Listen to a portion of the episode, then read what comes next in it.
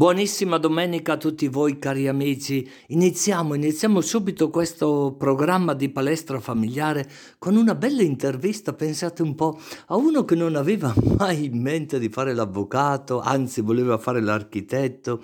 E come si fa in famiglia a orientare i propri figli? Sembra proprio un'impresa impossibile, però ascoltate che bella questa intervista. E poi al gruppo scout, al gruppo scout di Chiari. Eh? Che bella questa esperienza scout.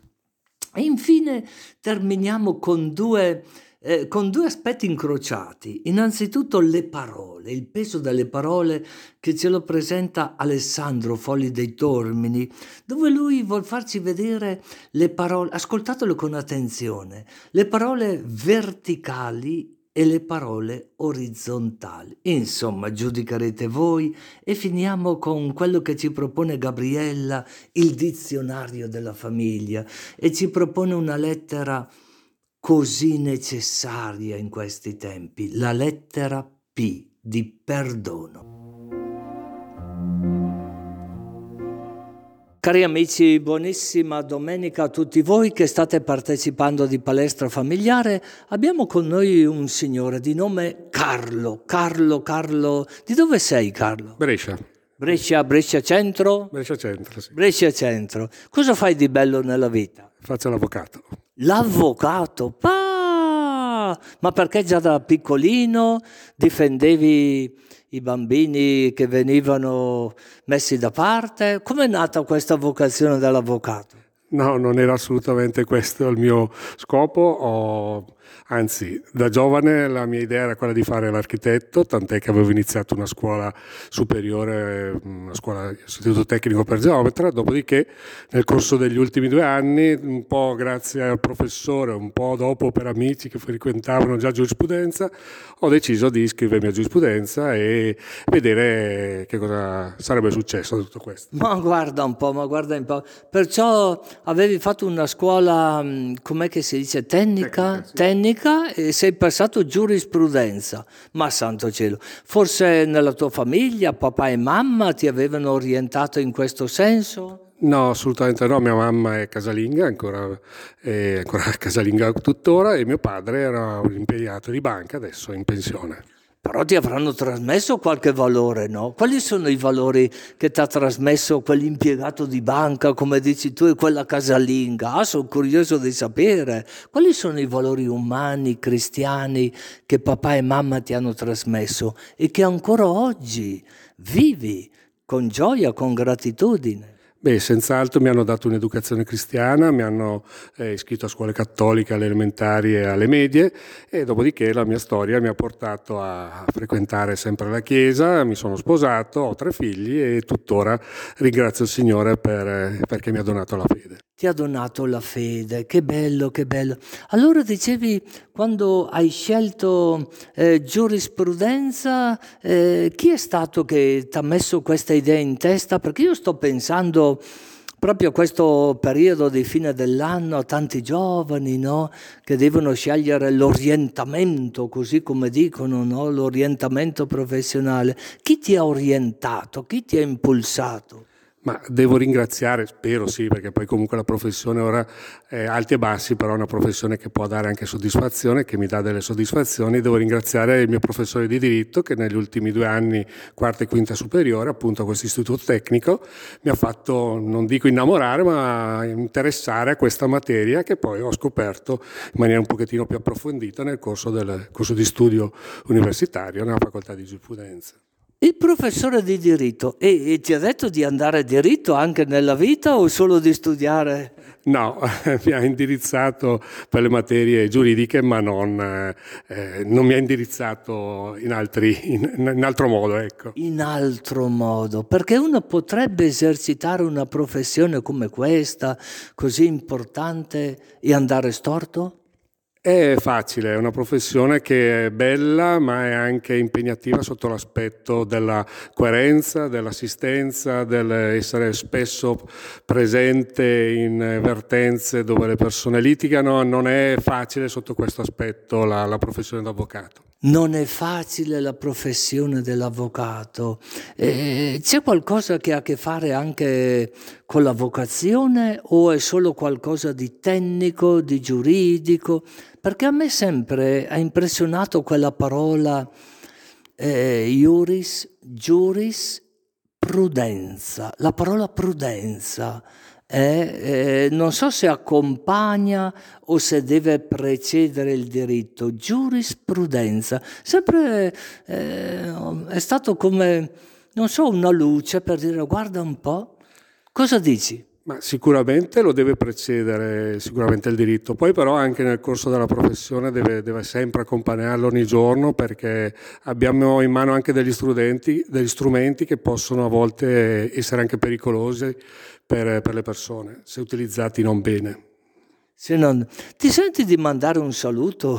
Tu che sei un avvocato, mi immagino chissà quante, quante cose, no? anche a livello familiare. Noi abbiamo proprio un programma che si chiama palestra familiare, così che tante famiglie sono carne, per così dire, per gli avvocati, santo Dio benedetto. Sì, eh, senz'altro deve essere molto bella non, questa trasmissione, sicuramente la, la seguirò. E certo in questo momento è un periodo particolare per questi ragazzi, tra l'altro anch'io ho eh, una ragazza, la prima figlia che sta scegliendo la facoltà e, e so che è un periodo difficile e il mio invito è quello anche un po' di affidarsi alla preghiera perché il Signore sicuramente ci accompagna in questa scelta.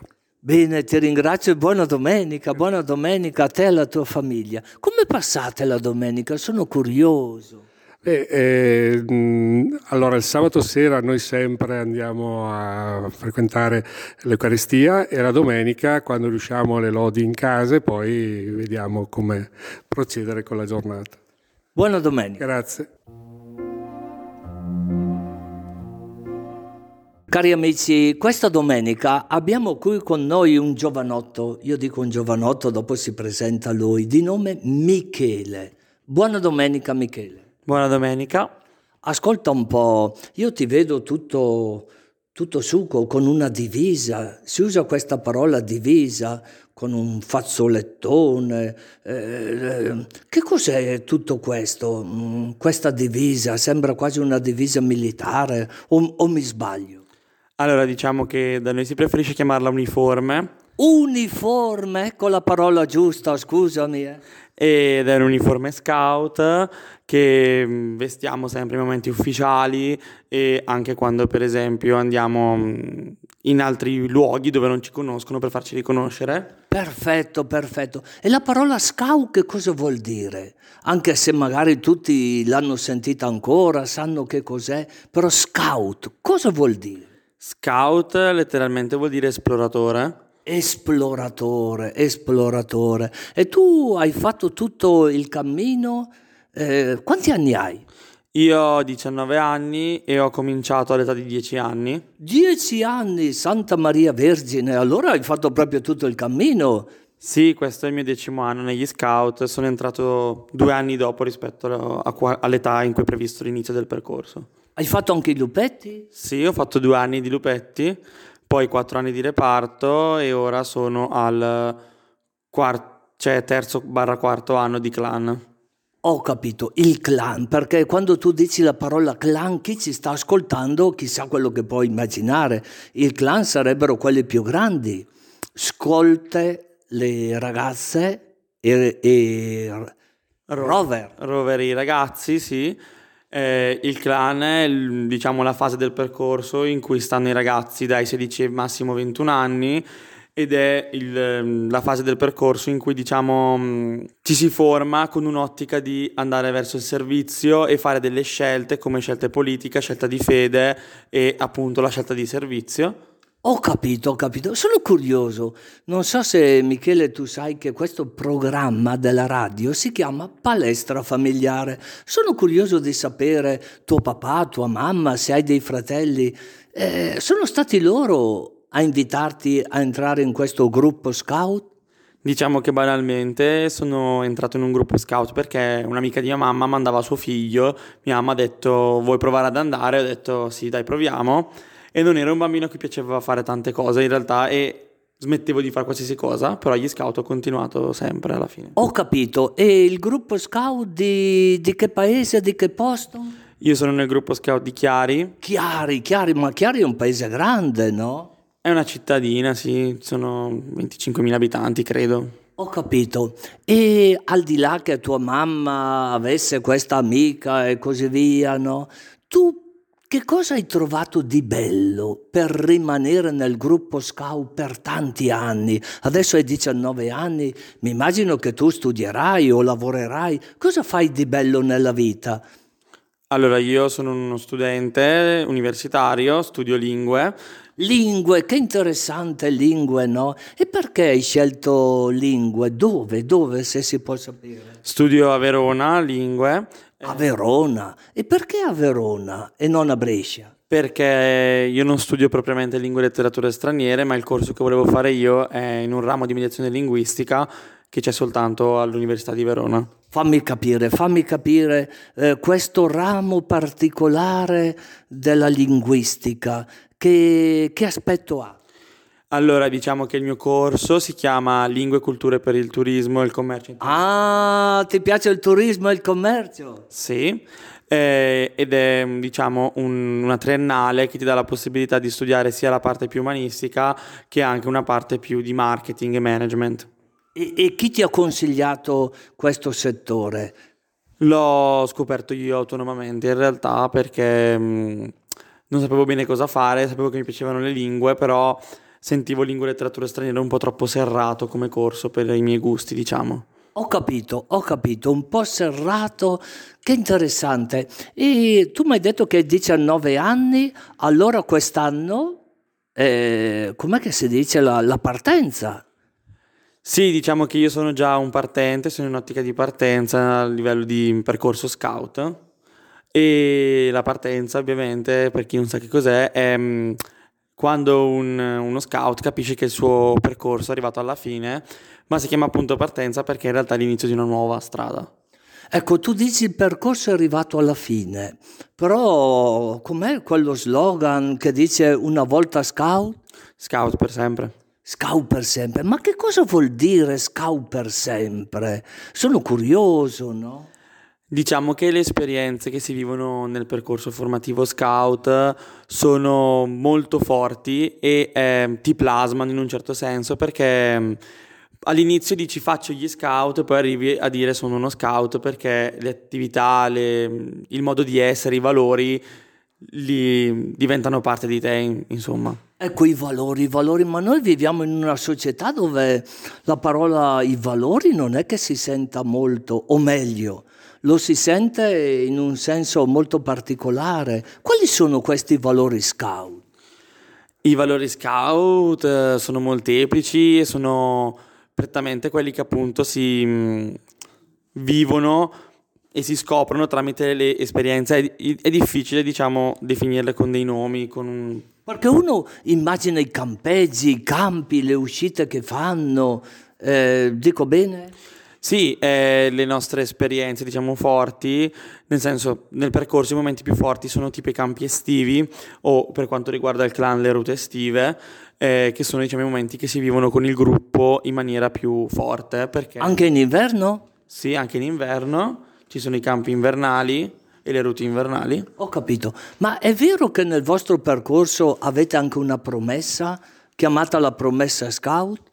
Sì, è una promessa che eh, contraddistingue tutti gli scout del mondo ed è la stessa in ogni paese del mondo e, ed è una promessa che si fa appena si entra in reparto appena si entra in reparto, però quando tu dici la parola reparto, chi ci sta ascoltando può pensare a un reparto di ospedale.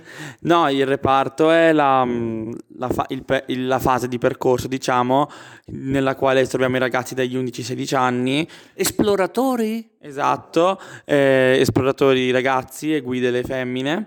E, ehm, ed è diciamo la parte un po' più avventurosa, se possiamo dire così. Ma il vostro fondatore, Baden Powell, se non mi sbaglio, e sua moglie?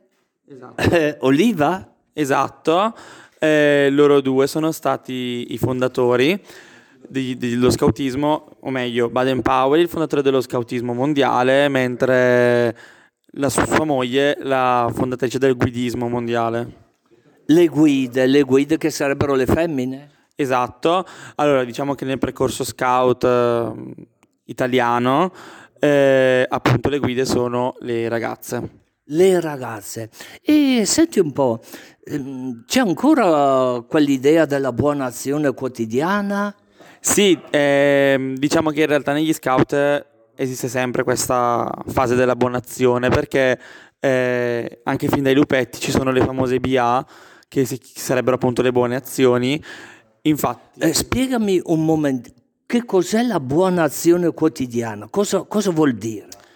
eh, la buona azione, per riassumerla, si potrebbe dire che è mh, una porzione del tuo tempo durante la giornata che decidi di spendere per gli altri, non se riesci a spenderla, ma che tu vuoi spendere, quindi spendi del tempo che avresti per te e per gli altri. Ho capito, ho capito. E quando mettete le dita, tre dita così, com'è, com'è le, le- pollice, indice, medio, co- com'è lì la storia? Spiegami bene questa delle tre dita. Allora, tra, dopo i, lupe- allora, i lupetti ce ne hanno uno e dopo tutti gli altri scout ne hanno un altro, però quello scout principale eh, abbiamo l'indice, il medio l'anulare che sono alzati, e, mentre invece abbiamo il pollice sopra il, il mignolo. Il pollice sopra il mignolo, che cosa significa? Allora, il pollice sopra il mignolo significa il più grande che protegge il più piccolo, mentre le tre dita alzate sono i tre punti della promessa. Ho capito, ma che bello, che bello quello che stai... Io vi faccio tanti auguri a tutto il tuo gruppo di Chiari, no? E a tutti gli scout del mondo.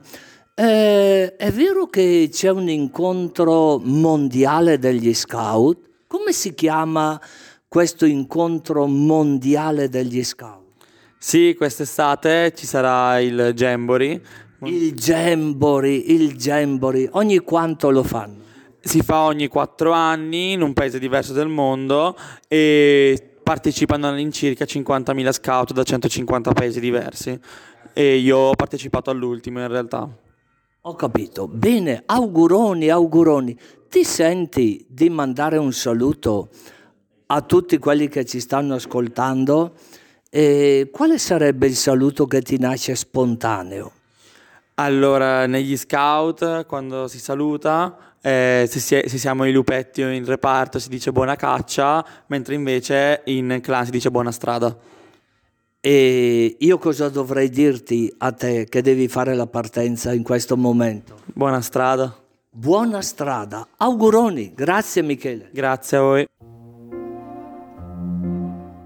Parole orizzontali e parole verticali. Il potere della parola è enorme.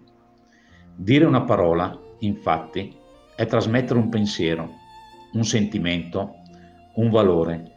Ecco perché la parola è il più ricco allattamento psicologico.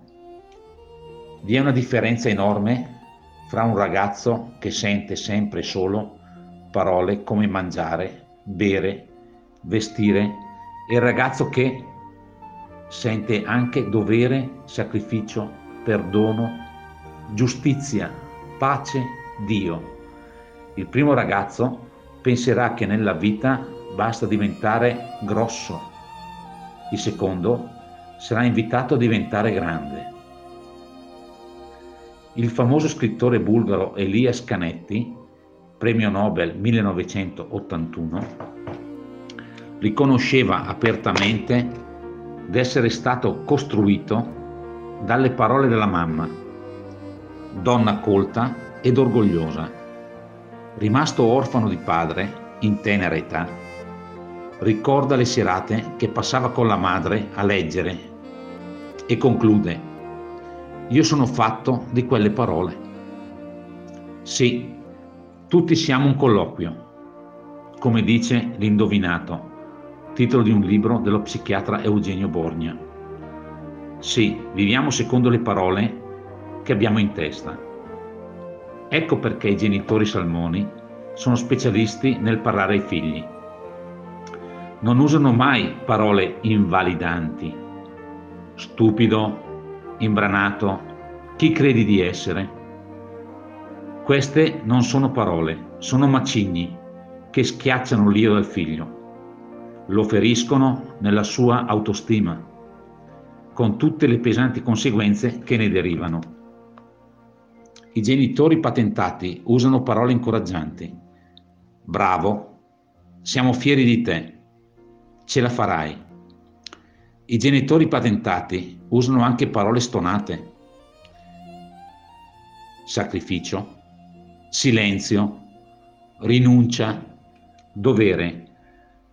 I genitori patentati usano parole verticali, cioè parole che invitano ad innalzarci, a diventare grandi. Proprio su queste puntano in particolare, perché lo ritengono uno dei primi doveri per salvare l'educazione dei figli. Davvero, uno dei primi doveri che cosa infatti diciamo oggi ai nostri ragazzi? Diciamo che è peccato avere le ascelle sudate, l'alito cattivo, la biancheria grigia, la forfora sui capelli. Proponiamo saponi, dentifrici, deodoranti, pillole. Insegniamo che la vita è un tempo concessoci per impegnarlo a comprare la, la felicità che ci nasconde in scatole e in barattoli sotto vuoto spinto. Ebbene, questo è tradimento. Tradimento dovuto alla mancanza di circolazione di parole verticali. I ragazzi tristi, disorientati, insicuri sono in forte aumento. L'incoraggiamento è l'aspetto più importante della pratica di, di educazione del bambino. È tanto importante che la mancanza di esso si può considerare quale causa fondamentale delle anomalie del comportamento. Un bambino che si comporta male è un bambino scoraggiato. L'infanzia, infatti, ha bisogno di un incoraggiamento continuo, proprio come una pianta ha bisogno di acqua. Deve essere incoraggiata per poter crescere, maturare, acquisire la sicurezza di essere inserita. Eppure le tecniche da noi usate oggi per allevare il bambino offrono una serie di esperienze scoraggianti. Al bambino in tenera età l'adulto appare dotato di una grande generosità, di straordinaria efficienza e di capacità sovrumane. Solo il coraggio naturale gli impedisce di rinunciare del tutto di fronte a queste impressioni. Che cosa meravigliosa è il coraggio di un bambino. Riusciremmo a comportarci come, come i nostri figli se dovessimo essere posti nella stessa condizione di vivere fra giganti a cui niente sia impossibile? I bambini rispondono ai diversi dati di fatto con un enorme desiderio di acquisire delle capacità e di superare il loro profondo senso di piccolezza e di ineguatezza. Vogliono a ogni costo diventare parte integrante della famiglia, però nei loro tentativi di assicurarsi un riconoscimento e di trovare una collocazione, si perdono spesso di coraggio. I metodi impiegati in genere per educarli contribuiscono una volta di più allo scoraggiamento. Il rispetto dei ragazzi impone che si ritorni a proporre qualcosa per cui meriti essere vivi che si ritorni a parlare di lealtà, giustizia, amore, pace, onestà e fratellanza. Ecco ciò che, che più urge oggi. Urgono le parole che fanno pensare i valori, senza i quali c'è caduta di tensione, c'è la perdita della voglia e della gioia di vivere. I genitori educatori sanno bene tutto questo.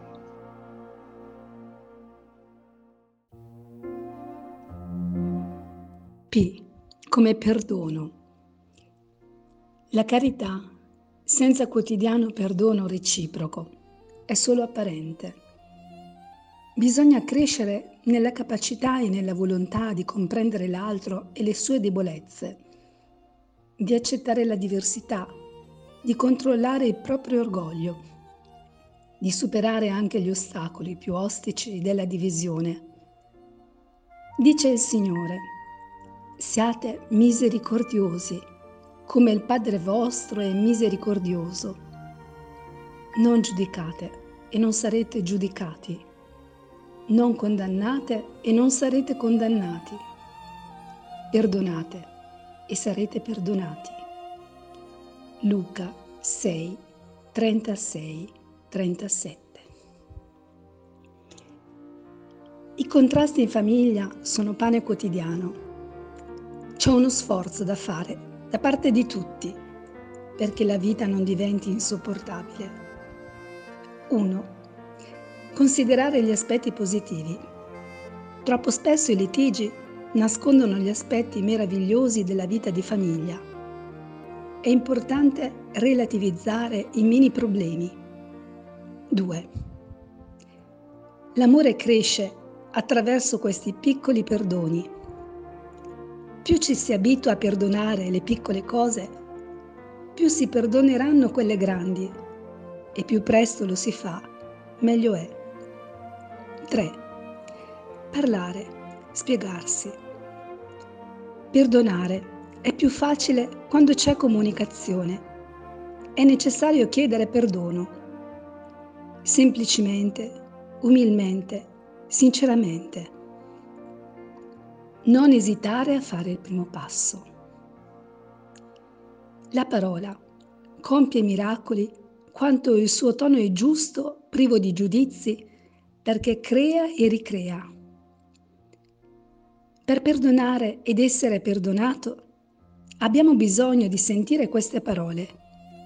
Ti chiedo perdono ti ho dato un dispiacere, mi sono innervosito, ho torto. Queste parole toccano il cuore e suscitano un dialogo talvolta improntato di umiltà e di sincerità, che altrimenti non avrebbe avuto luogo. 4. Riconoscere la ferita che si è fatta. Colui che è stato ferito ha bisogno di sapere che la sua ferita è stata presa in considerazione. Bisogna dimostrare all'altro che si è consapevoli della sofferenza che ha vissuto, della sua intensità. È tanto naturale giustificarsi. È importante impegnarsi in un processo di verità per scoprire i propri torti personali e riconoscerli umilmente. È la grazia più grande, quella del perdono. La preghiera familiare della sera è un'occasione meravigliosa per scambiarsi il perdono, amare e essere capaci di dire insieme il Padre nostro. Nessun vincolo coniugale resiste senza perdono. Don Bruno Ferrero